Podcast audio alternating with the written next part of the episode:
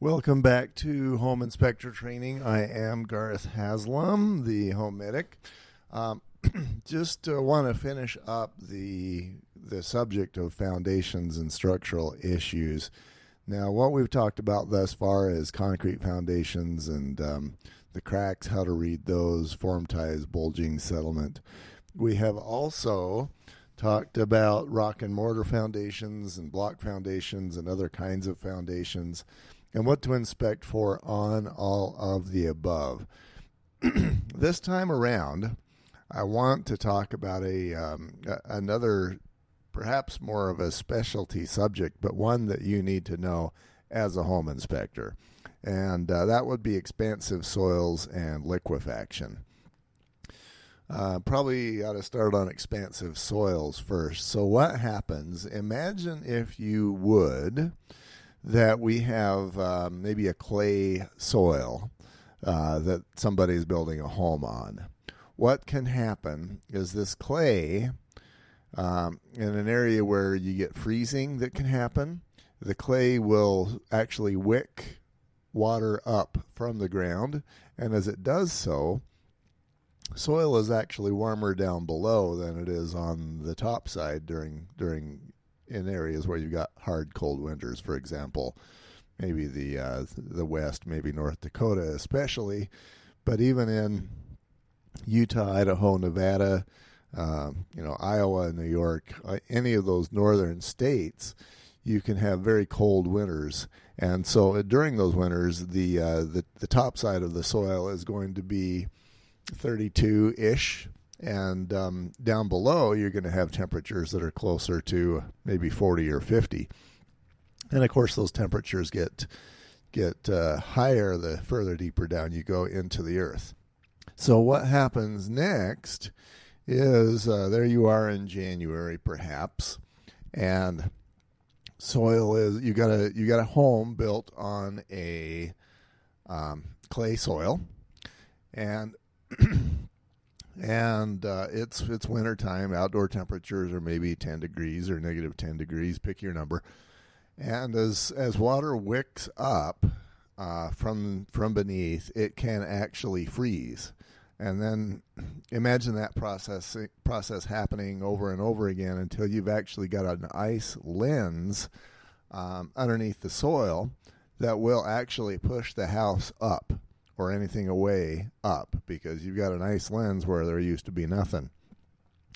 Uh, that, of course, can cause extreme structural damage on the home. And uh, so, if you see cracks that are, that are uh, small on the bottom side and then larger on the top side, um, that can be one answer for for why you're seeing that sort of a sort of a thing.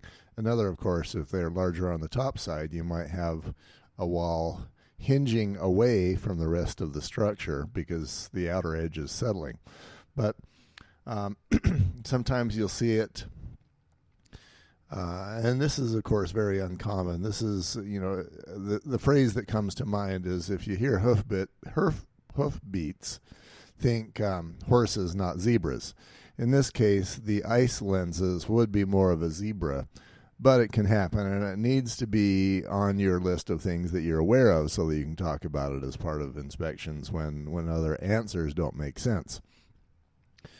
So that would be expansive soils and it is going to happen in areas where you have clay soils. If you've got uh, for example a sand or a gravel or a rocky material chances are much less because that sort of, of a soil is not going to wick uh, water up from beneath. It's going to drain, and um, so you don't get those conditions. If, for example, though, your home is near a lake bed where you've got silts and clays, um, it is more likely to happen there.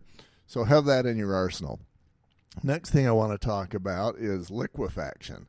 And of course, structures are going to last pretty much forever if there are no major stresses on them. Stresses being, of course, wind and weather, and um, and the big one would be earthquakes. So, as as part of your inspection, you're going to want to make sure that you understand and can communicate um, the risks associated with liquefaction. Make sure that your client is aware of those risks when when there is a potential for it.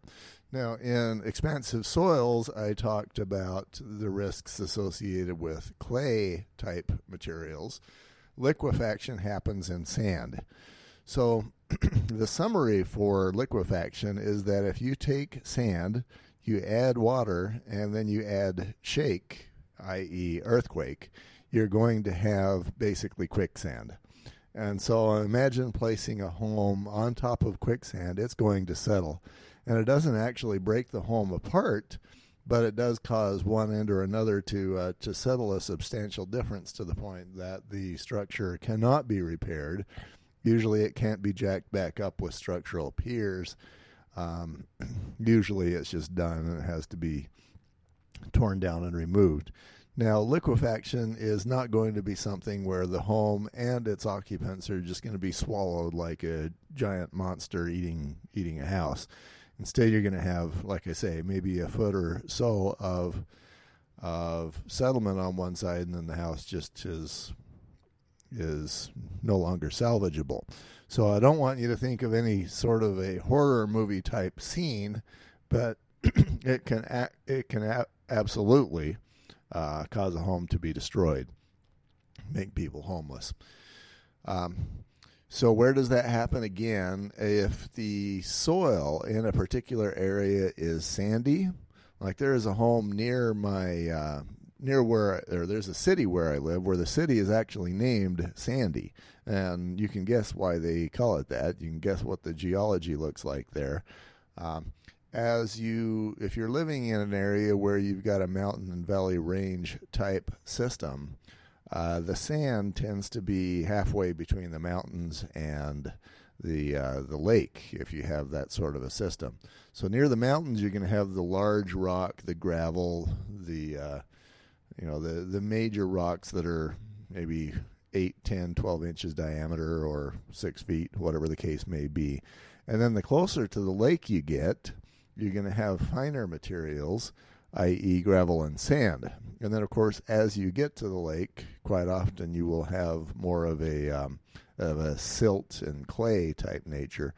Obviously, um, the uh, the lake geology is going to wash the finer materials a little further downstream, and so you get that gradation where you're going to have sands kind of in the middle.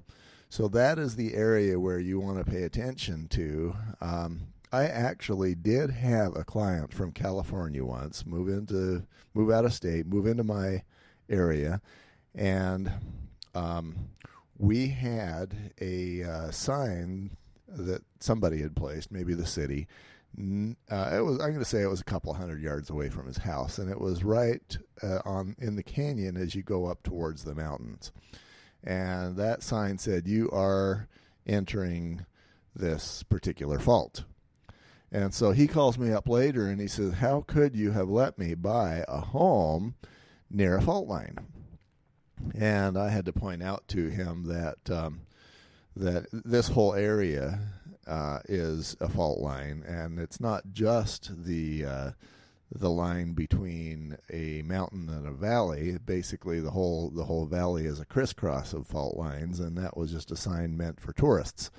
But more importantly, it is not being on the fault line that can destroy a home in the earthquake. It it is actually a lot more likely that your home will be destroyed due to liquefaction as you live down in the valley, thinking that you're safe.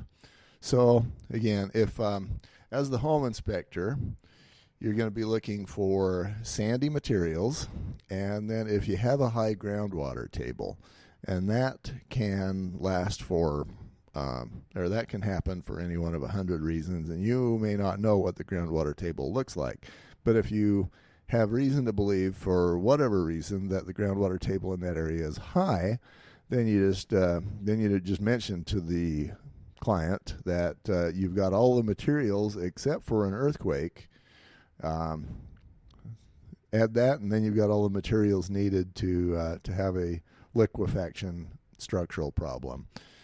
Um, that's how to serve your client well. Give you know, I mean, obviously, any home inspector is going to be able to test the plugs and tell them if you got a roof that's okay and see if the furnace is working. but it is those extra sort of things that um, that you deliver that will set you apart in uh, in your knowledge level and in your service level that keeps people coming your direction and uh, gets you referred out as the man in your area. So, um, more information, homemedicusa.com. Nachi.org is an awesome website. Make sure you spend a lot of time there.